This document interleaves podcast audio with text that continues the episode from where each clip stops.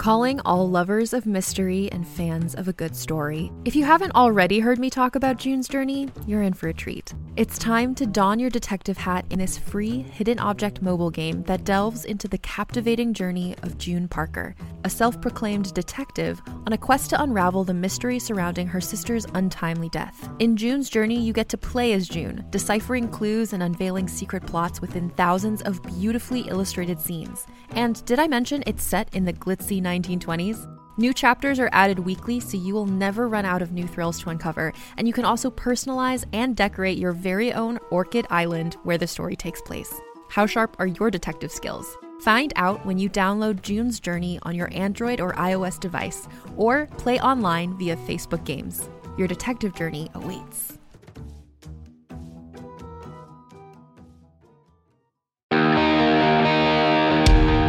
Welcome to The Gangster, Book 6 in the Galactic Football League series. Written and performed by Scott Sigler. The Gangster is suitable for ages 12 and up and contains graphic violence.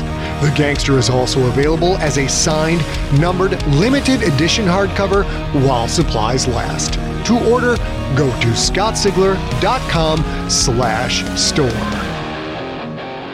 Hello, junkies! We are gearing up for the shipping of the Gangster hardcover. It looks like the shipping fund will begin at the end of August, possibly in September, but keep in mind, with the Delta variant ramping up and shortages starting at stores due to the subsequent messed up shipping environment, until the pallets of books arrive at our warehouse, we have no idea when we'll be actually shipping the books out to you.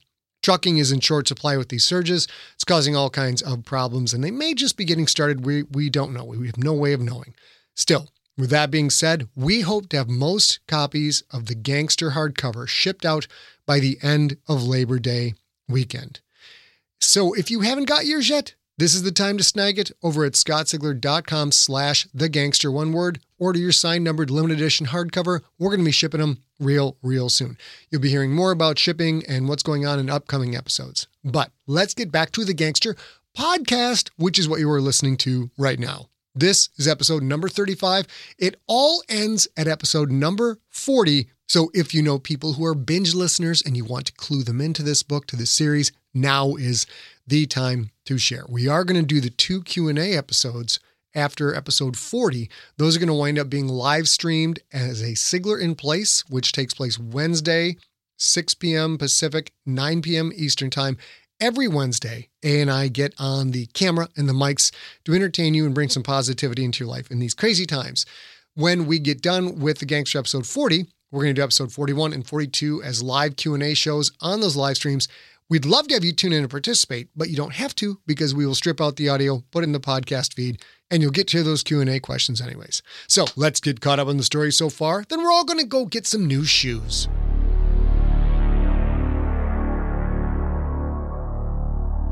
Previously on The Gangster, Quentin, Killian, and the others are hiding out until Gredok's change is complete. But the Creterakians are on the hunt. The bats are closing in, but will Gredok's confession get traction before they arrive? Find out next on The Gangster, episode number 35.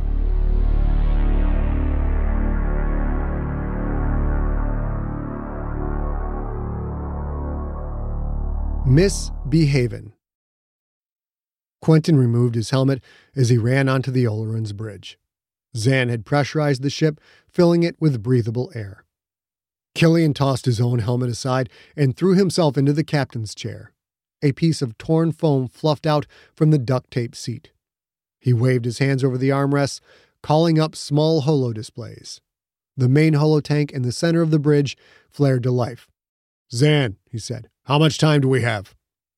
On the main holo tank, ship icons appeared. Four of them, all marked as Creterakian military. An icon representing the asteroid sat at the display's center. Quentin saw the answer to Killian's question a moment before Zan's voice came over the bridge's speakerphone. We are out of time, she said. They will be on us as soon as we exit the shaft. Killian pressed a button on his armrest. Beans, Aya, get your asses on board now. We don't have time to get Gredok aboard. He's got food. Messal and Virak will stay with him. Zan, prepare for departure. We're going full burn. Zan's voice, calm and measured, came back on the speaker film. Skipper, it is too late. If we run, we will. Prepare for departure, Killian said, spit flying from his mouth. I am getting my son out of here. With a sinking feeling, Quentin watched the ship icons close in on the asteroid. Even in the faster, more nimble Hypatia, he wouldn't have been able to escape. There was no way out. All Quentin could do now was keep as many of these sentients alive as possible. Three big strides took him to his father's captain's chair. Quentin put a hand on Killian's arm. Don't try to run, Quentin said. They've already got position on us. Killian's head turned fast, his wide eyes staring into Quentin's. Get your ass into a chair and strap in, now. Quentin squeezed his father's arm, pointed to the holotank. It's too late. If they want to fire, we won't even clear the shaft before we're destroyed. Quentin heard the bridge hatch open, slam shut. Aya ran to her station. Killian glanced at her, then back at Quentin. You are my son. I'm not letting them take you back to that place. You hear me? Killian stretched his hands into the holo control field. Quentin pushed the man's arm flat against the armrest. Dad, stop. It's not just me. It's Aya and Zan and Beans. Don't make them die on my account.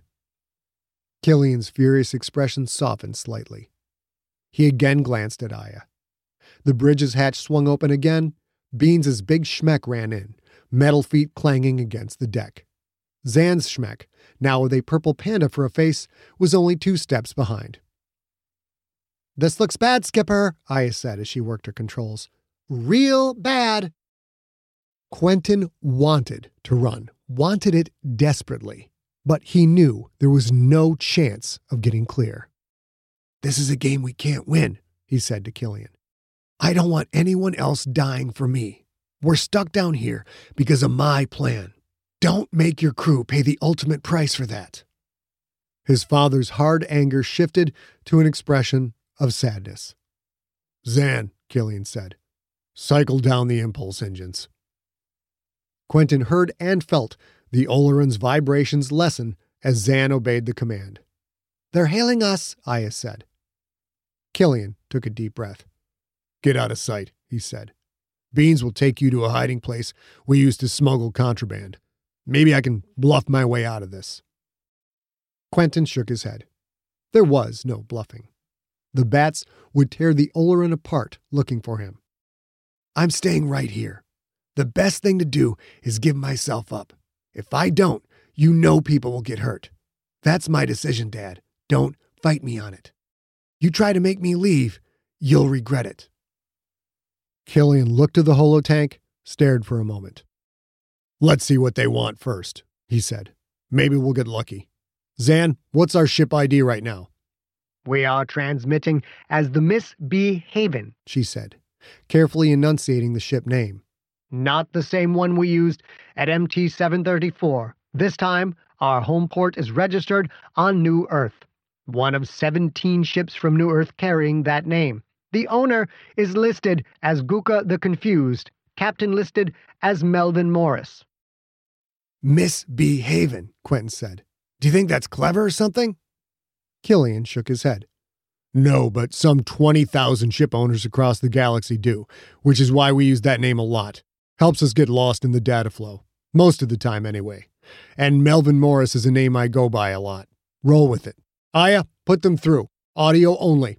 Audio only, affirmative. Quentin heard a soft click from the speaker film. This is the captain of the B. Killian said, his voice instantly light and chipper. What can we do for you today? A Creterakian voice came back, nasally, high pitched, a sound that made Quentin's heart instantly swirl with fear and hatred. This is Boss 19 of the Imperial cruiser Starfall. Your vessel is illegally in Creterakian Imperial territory which is grounds for immediate destruction. We are searching for Quentin Barnes. If you do not produce him, you will die. Hey, hold on there a minute, Killian said. We're set down here to make some repairs. We're having trouble with our video capability, Boss 19. If you could just give us a minute to. This is Quentin Barnes. Quentin said. He glanced at Aya. Put us on visual. Now. Aya's hand slid across the com skins. The disgusting, six eyed face of a Creterakian appeared in the holotank. Quentin Barnes, please stay where you are. The bat said. A boarding party will shortly reach the Misbehaven. We have a special request to ask of you. Please? A special request? That didn't sound like something the authorities would say to an escaped prisoner. You said you'd destroy the ship, Quentin said. How do I know you won't do that? Because you are on board, Boss 19 said. We have strict orders not to allow any harm to come your way. Please stay where you are. Instruct any sentient on your vessel or in the abandoned facility that we mean no harm. Quentin traded a glance with Killian, who shrugged, perplexed. No harm? Quentin had never heard a bat say anything like that.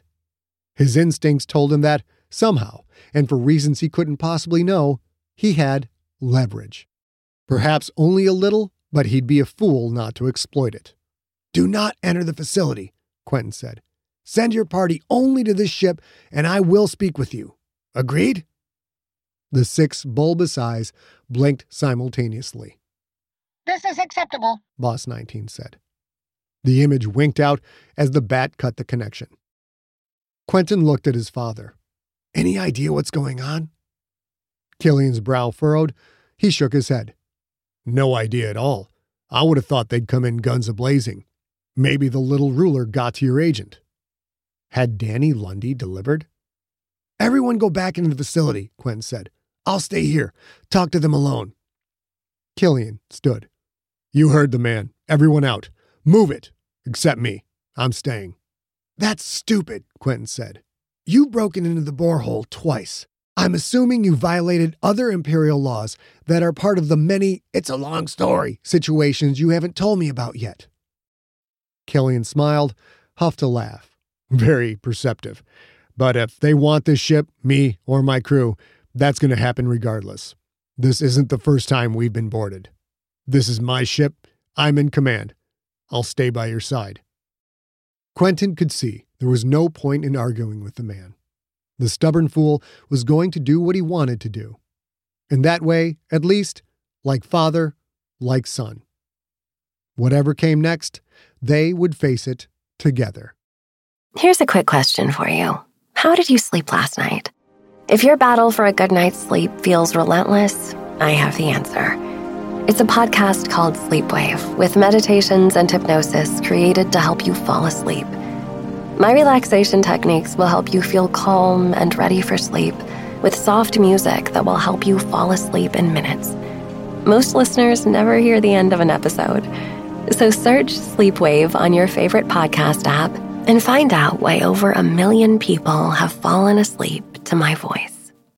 On a remote island in frigid Lake Superior, a fabricated creature birthed from the mind of a disturbed genius stalks the very people who created it. Ancestor, by number one New York Times bestselling author Scott Sigler, is a classic tale of science gone horribly wrong. Available wherever you get your podcasts.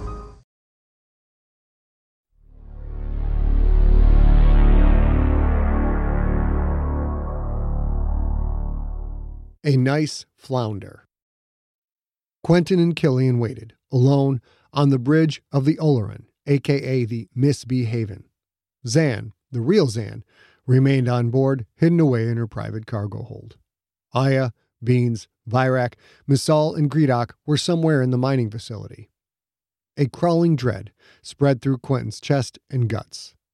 The bats were going to put him back in the borehole, back in the darkness, back on the metal X. The pain, the terror, the hopelessness. A guillotine suspended over his neck, waiting to drop. If he went back to prison, he knew he would die there. Maybe not physically, because who knew how long they would keep him alive, but he would go insane. The part of him that was him would be forever lost. He would be blamed for the prison riot, for putting the staff in cells. Carmago and Sakakorn were missing as far as the bats knew. Would they blame Quentin for their disappearance? Once on the X, would he admit they were dead or that their bodies had been vented into space? Yes, of course he would. They would have all the time in the universe to make him say anything they wanted to hear. Maybe we should have run, he said. Taking our chances. Fine time for you to change your mind. Killian's fingertips played on the hilt of his huge revolver. But you were right. We wouldn't have made it. You should put that away. Killian raised an eyebrow. Huh? Quentin nodded toward the orphaner. Killian looked down at it. Oh, he said. Yeah, I suppose that's wise. I doubt we can win a shootout against a bat boarding party. He knelt next to his captain's chair, opened a hidden drawer, put the holder and revolver inside. Quentin didn't like that the weapon remained so close, but at least it was out of sight. It's up to the bats now, Killian said. Let's hope they keep being nice. Civilian Creterakians, like Shizzle, the Kraken's team interpreter, could act like normal sentients, but military bats? Always dangerous, always unpredictable. They aimed first, barked orders second, and didn't hesitate to fire. A voice from out in the corridor. This is Boss 19, requesting permission to enter the bridge. Requesting permission? Quentin and Killian traded another glance, each looking for an explanation from the other. Neither had one.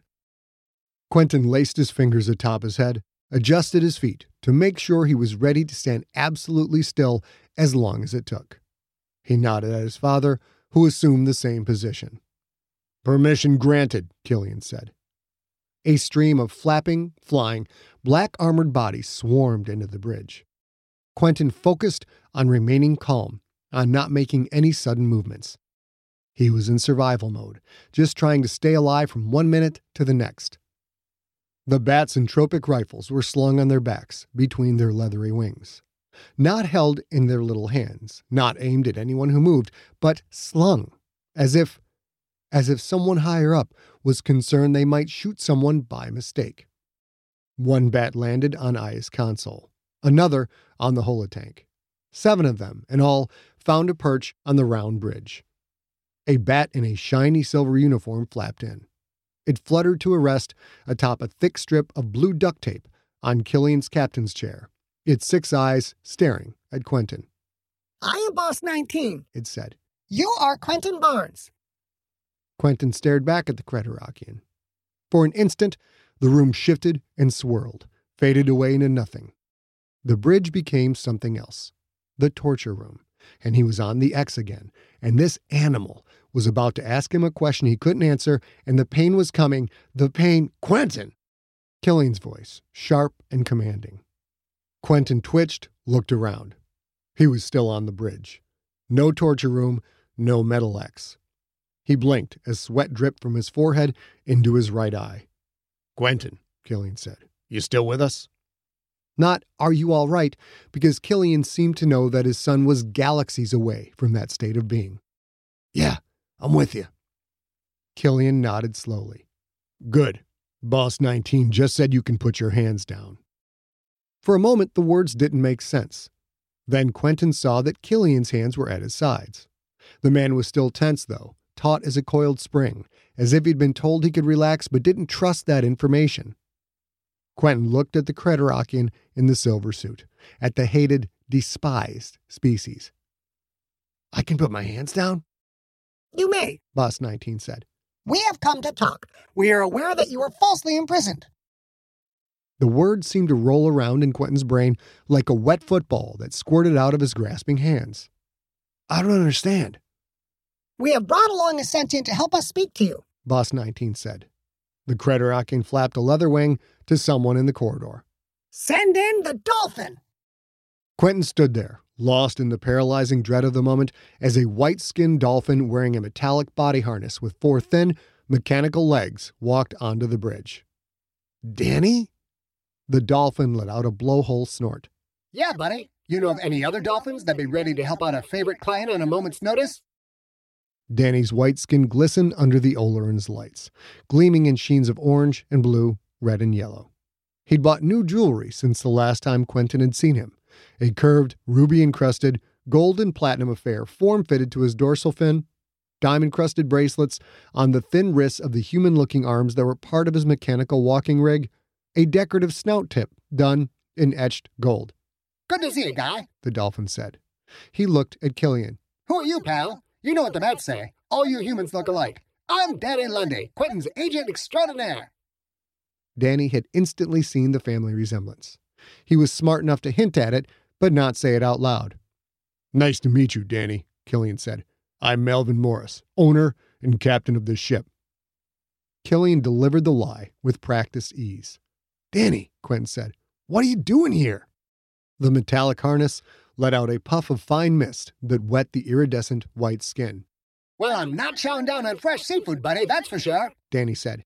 You ever travel on a Creterakian warship before? And I thought a key dining table was disgusting. Let me tell you, guy, I've dropped a few kilos from lack of eating and a few more from the diarrhea caused by what I did put down. Let's wrap this up fast, pal, so I can get home and eat some trout or a nice cluster of shukura.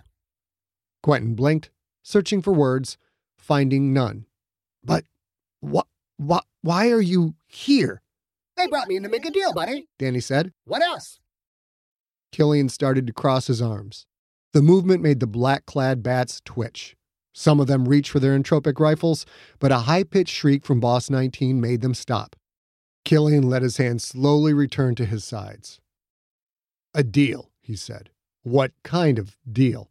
To stop all the killing, guy, the dolphin said. What else?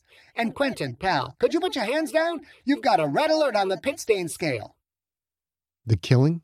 What was he talking about? Quentin realized his fingers were still laced above his head. He looked at his left armpit, saw the wet stain there. He was sweating like mad. He dropped his hands. You got our message, Quentin said. You got Gredok's confession. Danny waved a mechanical arm, dismissing the thought. Yeah, pal, I got it. I tried taking the confession to the Creterakian embassy in INF, only to find out the Creterakians didn't care about the confession. They just wanted to find you. This is bigger than some gangland thug. Haven't you been watching the news, buddy? We're in the quiescence, Killian said. My crew and I haven't seen a broadcast signal in over a week. Quentin hasn't seen one in probably three weeks. We know there were some protests over Quentin's arrest. Some protests? some protests? Guy, you are funny. I'm talking about full on uprisings that have broken out all over the galaxy. At least 2,000 sentients dead. Who knows how many in detention camps and the bats? Danny glanced at Boss 19. No offense, pal. He again looked at Killian. That our lovely Creterakian overlords have set up to hold the rioters they arrest. We're talking cities burned, bodies dropping, guppies and goldfish sleeping together, mass hysteria. All because they snatched the galaxy's favorite quarterback. Danny walked closer to Quentin. Seriously, pal, if I'd known what kind of an impact you'd have on the public at large, I'd have negotiated some sweet endorsement deals. Once we get out of here, you've got to unleash me on that front. Quentin felt like the pocket had collapsed, that he was being hit from all sides, over and over again. Two thousand dead, he said, in uprisings? B- because of me? You bet, buddy. Mostly Church of Quentin Barnes wackos raising hell, but plenty of other sentients too. Not to mention the Purist Nation. Those nut jobs are acting like they ate a bad blowfish, guy. Hold on, Killian said. You came to help Quentin make a deal. To what? To stop the riots? Danny's blowhole let out a puff of air. Give that man a mackerel, he said. You hit the nail on the head, pal. The bats. He looked at Boss 19 again. No offense, buddy. Seriously. Then back at Killian. The bats need Quentin to make a recorded statement saying that he's safe so all the rioting will stop. The situation was bad to start with, but in the past week, it's blown up big time. Mostly because Becca won't stop yapping about it. Becca, Quentin said. She's all right. Seems so, guy. She's all over the news and the net. Your spouse was on every show that would take her. She won't shut up about how you'd been abducted, pal, and how no one had heard from you. The bats finally caught her coming back to INAF. She's facing serious charges for instigating violence, sedition, and plenty of other stuff. But she's okay, Quentin said. Did they hurt her? He glared at Boss 19. If you shucking bastards hurt her, I'll. Danny again dismissed Quentin's thought with a curt wave of a metallic hand. She's fine, buddy. Other than that, she's in a panic for you, of course, but physically, she's fine. As long as you make a deal with our flying bureaucratic beasties, she'll walk. And so will you, guy. Quentin felt a knot of tension release in his chest. Becca was all right. Scared, probably, and worried, but unhurt. He wanted to ask about the baby, but did Danny know Becca was pregnant? Anna Villani knew. Did anyone else? Quentin couldn't ask. Not now. Not for fear of the news spreading wider. It would make Becca even more of a target for his enemies. Danny said Becca was fine. If she'd lost the baby, or if the baby had been in danger, Becca would have been anything but fine. Quentin had to take solace in that assumption. And he had to get his head back in the game. So, Danny, you you volunteered to come help me negotiate. Volunteered? That's a laugh, pal. When I went to the embassy, they made me an offer I couldn't refuse. Come with them to talk to you, or get arrested and charged with all kinds of made up stuff. I don't know if you've heard what happens to cetaceans in prison, buddy, but it involves a blowhole, and it ain't pretty. So I came along. They put me on Punch Express, one ship to the next. We went to the prison, but you'd already swum out of the pen, so to speak. They kept me aboard their big old battleship while they searched for you. I'm telling you, the effect their, quote, Delphinus appropriate food, end quote, has on my digestive system. Let's just say if you smell something that reminds you of a spoiled urchin guy, blame the bats. Danny looked at Boss 19, who still hadn't so much as fluttered. Real sorry about that slur, pal, Danny said. I'm telling you, all that travel has me a little loopy. I'm not a speciesist. Honest, I'm not. I've actually hired sentients with wings. They don't work for me anymore, but still, that shows I'm not a bad guy, buddy. Danny, slow down, Quentin said. Just slow down and tell me what this deal is you're talking about. All right, pal, I'll spell it out for you. You need to let them record you saying that there was a bunch of assassins trying to track you down, and the Creterakians took you into protective custody. They hid you away to keep you safe while they hunted down your hunters. Quentin felt his anger rising. I have to say that they kept me safe? Are you serious? Danny nodded his big head. That's right, guy. And add in some stuff about how you weren't mistreated at all, how they didn't harm you in any way.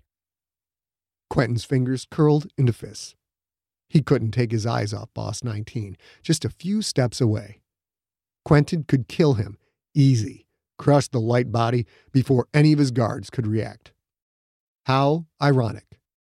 Quentin had tried to use a forced confession to fight for his freedom, and now, apparently, to actually get that freedom, he had to provide his own forced confession. Say you're sorry about the uprisings, blah, blah, blah. Danny said. You feel so bad for the loss of life, that kind of thing. Be real sympathetic. You were in fear for your life, and you didn't even know what was happening. The good citizens should have trusted their imperial overlords, etc., etc. You're just trying to stay alive, right, pal? Say what they want you to say, and everything goes back to normal. It'll be fine, buddy. Just fine. The bats wanted this to all go away. The protests, uprisings, and riots were spreading beyond their control. They'd arrested Quentin based on false testimony from Gredok, testimony about a church that Quentin had nothing to do with. That arrest had caused thousands of deaths, and now they wanted him to help them sweep it all under the rug? So that's all there is to it, guy. Danny said. I negotiated a good deal. You look into the camera, babble a few lines, and boom, problem solved. We all go home. I get a nice flounder. Or maybe a marinated octopus. I've been on a kick for those things lately. High protein, pal. You should try one. Quentin forced his teeth to unclench. I'm not going to say any of that. They tortured me. They locked me in a dark cell and beat me. And because they did, because they hid me away, people rose up. Sentients are dead. So, no, I'm not going to lie. Quentin stared at Boss 19, fought the urge to grab the bat and shake it until its six eyes popped off. You hear me, boss? I'm not going to lie for you, you shucking piece of filth. Danny's mechanical legs brought him closer to Quentin. The dolphin waved a metal hand inward, urging Quentin to lean down. The dolphin's black eyes narrowed. You're going to do exactly what they want, Danny said. Because if you don't, they're going to cut their losses. They'll kill you. They've got a misinformation campaign all ready to go about how you were a part of the Zoroastrian Guild and how you've been blowing up stuff all over the galaxy. What happened in New York? They're ready to release evidence that you were the one behind the attack, that you are the one who killed Dr. Ganagati. They'll even start circulating a story that you were trying to take over Gredok's territory and that you were in on the touchback bombing. Quentin found himself shaking his head. But that doesn't make any sense. You're preaching to the choir, pal. Danny said. The smart sentient choir, that is. Which, let's be honest here, Guy, is only about 5% of the populace. And that's a generous estimation. When they get rid of you, you won't be around to dispute the facts, so they kind of win by default. You get me, buddy? Quentin shook his head. I don't care. People won't believe that. I'll. A thin metal hand shot out, covered Quentin's mouth, cold metal fingers curving around his cheeks. He was so surprised that he froze, stared down at slitted black eyes. They have Becca. Danny said, so quietly only Quentin could hear. By the way, pal, congratulations. She's showing. Becca, the baby. Anger swirled, as did fear and desperation. Do what they want, buddy, and she goes home, Danny said. You and her both. Maybe you play football again, maybe not. Either way, you get to make a nice little happy family.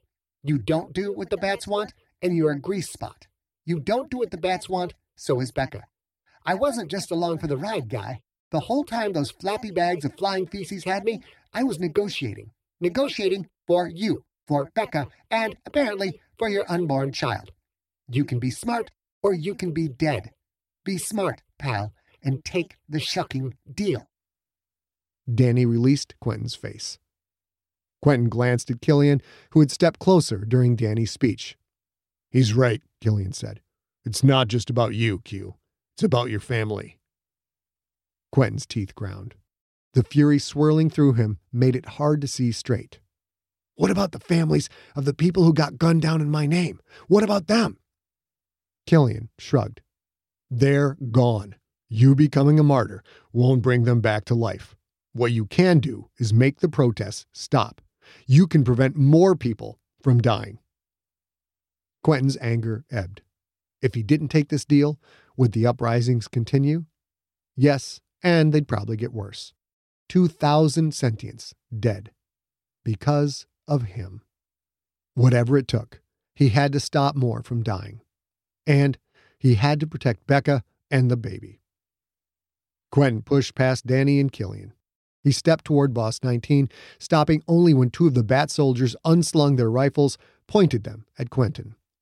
In an odd way, that threat made everything feel normal again. I'll make your recording, Quentin said, but I need to know that Becca Montaigne will be released immediately, and that the crew of the old, I mean, the Misbehaven, will be absolved of any crime committed in connection with my escape. And Yitzhak, Killian said in a rush. Tell them to drop all charges against him. Was that asking too much? The bat seemed intent on playing ball. Hold on, buddy, Danny said. Don't add things and spoil the deal I made.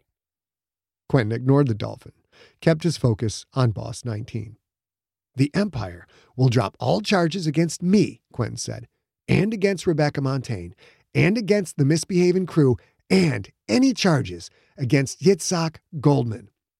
Yitzhak Goldman is a fugitive, Boss 19 said. He is an escaped prisoner and a terrorist. He is wanted.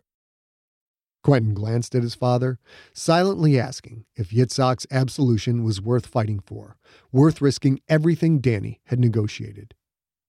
Hard eyed, Killian nodded once. Quentin focused on Boss 19, leaned closer to the Creterakian. At this range, it was likely entropic rifle fire would hit the boss as well. All charges against Goldman and any against his family, Quentin said. Wherever he is, whatever he's doing, he's a free sentient. If any of his assets were seized, those get returned to him. Got it?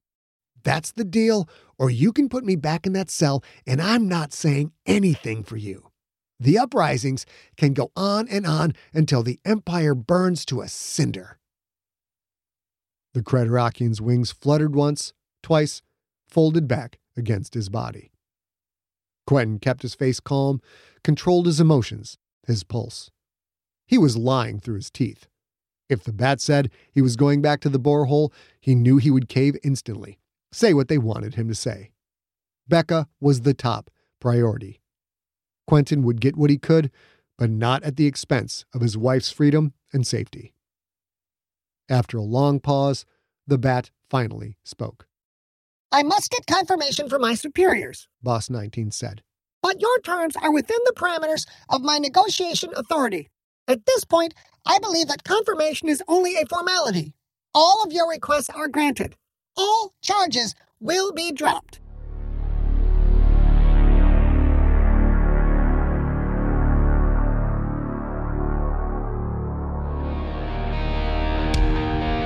You have been listening to The Gangster, Book 6 in the Galactic Football League series, written and narrated by Scott Sigler. Follow Scott on Instagram and Twitter, where he is at Scott Sigler, one word, and on Facebook at facebook.com slash Scott Sigler. For more information on the Galactic Football League series and for more free audiobook podcasts, visit scottsigler.com. The Gangster was directed by A. Sigler, engineered by Steve Riekeberg. Copyright 2020, Empty Set Entertainment. Theme music is the song They're Watching Me by the band Super Weapon.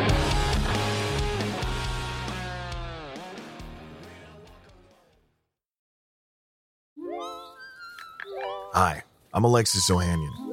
You may know me as one of the co founders of Reddit, but more recently, a large part of my identity is being a father to my two wonderful daughters. In my podcast, Business Dad, I'm hoping to open up the conversation about balancing careers and family. The one thing I constantly hear successful people say, without fail, is that they wish they'd spent more time with their kids. That's time no one can get back. So I decided to create Business Dad to engage in the conversation about how we're spending our time now, providing a forum for successful dads to share their joys and challenges of being a working parent. You'll get to hear from a wide range of business dads, from Rainn Wilson and Guy Raz to Todd Carmichael and Shane Battier. And while this podcast will talk about business and will definitely be featuring dads, I think everyone can learn something from these incredible conversations as we unpack the expectations we all have about careers, relationships, and ourselves. Business Dad is available now, so be sure to listen and subscribe wherever you get your podcasts.